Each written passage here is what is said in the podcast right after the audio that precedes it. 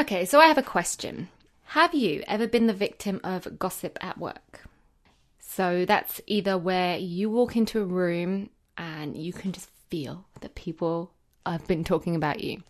Or maybe you've been having a cheeky little gossip about someone and then been busted as they walk into the room. Awkward. Neither one feels good, right? Well, today's episode is all about integrity and gossiping in the workplace and why we as teachers need to be really extra careful as our integrity is on the line here and it goes beyond us, which I'll explain in a minute. So, if you're new here, hey, I'm Katie, welcome. I am a full time teacher from London and I have a passion for helping you be the best teacher that you can be through personal development, which is what this podcast is all about. So, right now, you're listening to episode 50 of Teach on Teach Strong. I've got plenty more episodes you should go back and check out.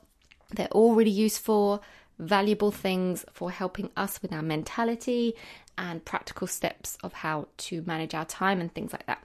I put out episodes twice a week for you every Sunday and Wednesday. On Sundays, we like to delve a bit deeper into a topic and have some actionable steps for you to take away and implement. But on Wednesdays, which is today's episode, let's just keep them short and sweet with a quick quote as a little boost of encouragement or just to give you something extra to think about as you're making your way through the week. So, as I mentioned at the start, today's episode is all about gossiping and our integrity. And our quote and title of this episode is Integrity is not something you show others, it's how you behave behind their back. Mm-hmm. So, I have a little story. And recently, a non teacher friend of mine was having their lunch break in a local cafe and they told me that they overheard some teachers gossiping and bitching about their colleagues. Now, my friend's ears pricked up right away as she obviously knows I'm a teacher, so she had a bit of an interest in their conversation. And straight after she was done, she called me and told me what she witnessed. And she said they were really going hard with their nasty comments. Now, her initial reaction was that she was concerned that these were people from my school, as she was local to me, and she was worried for me having these people as my potential colleagues.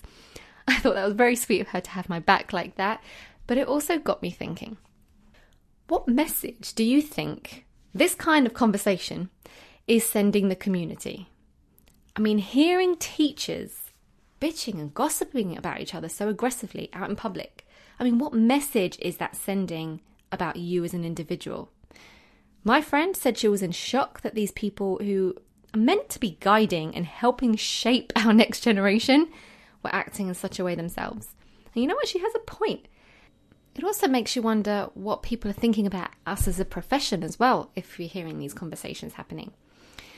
But unfortunately, difficult colleagues are everywhere. And in episode 49, previous episode, where we talked about dealing with difficult colleagues, which was a very difficult podcast to record for you, but I thought it was really important to share my stories and let you know that you're not alone if you're going through a hard time with your colleagues as well. But in that episode, I identified that there was often a gossip in the workplace. And I said, if someone is gossiping to you about someone else, I'd be very concerned that they're probably gossiping about you to someone else too. As people, we often look at someone who's a gossip as not being trustworthy, and their integrity is always in question. So, today I encourage you to be the best you can be, to keep your integrity intact, and do all you can to be a good role model to others.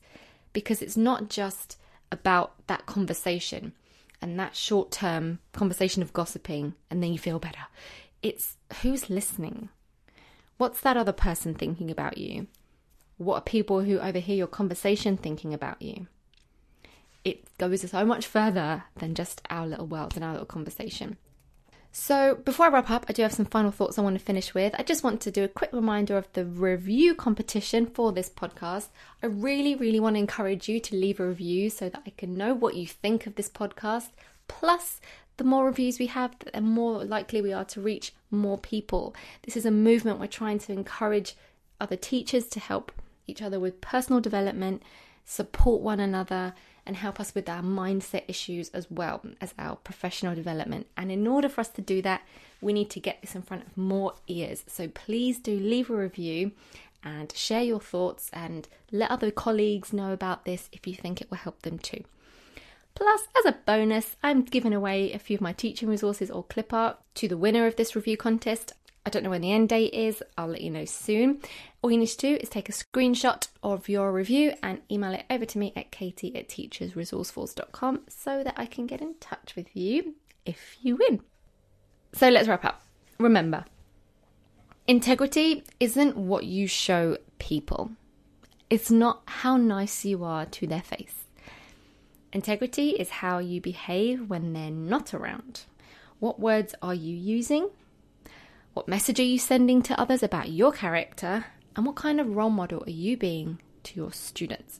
So, next time you're in a situation where you are so tempted to gossip just a little bit, just for some backup to justify how wrong that person is, I encourage you to just pause and ask yourself okay, is this me being at my best?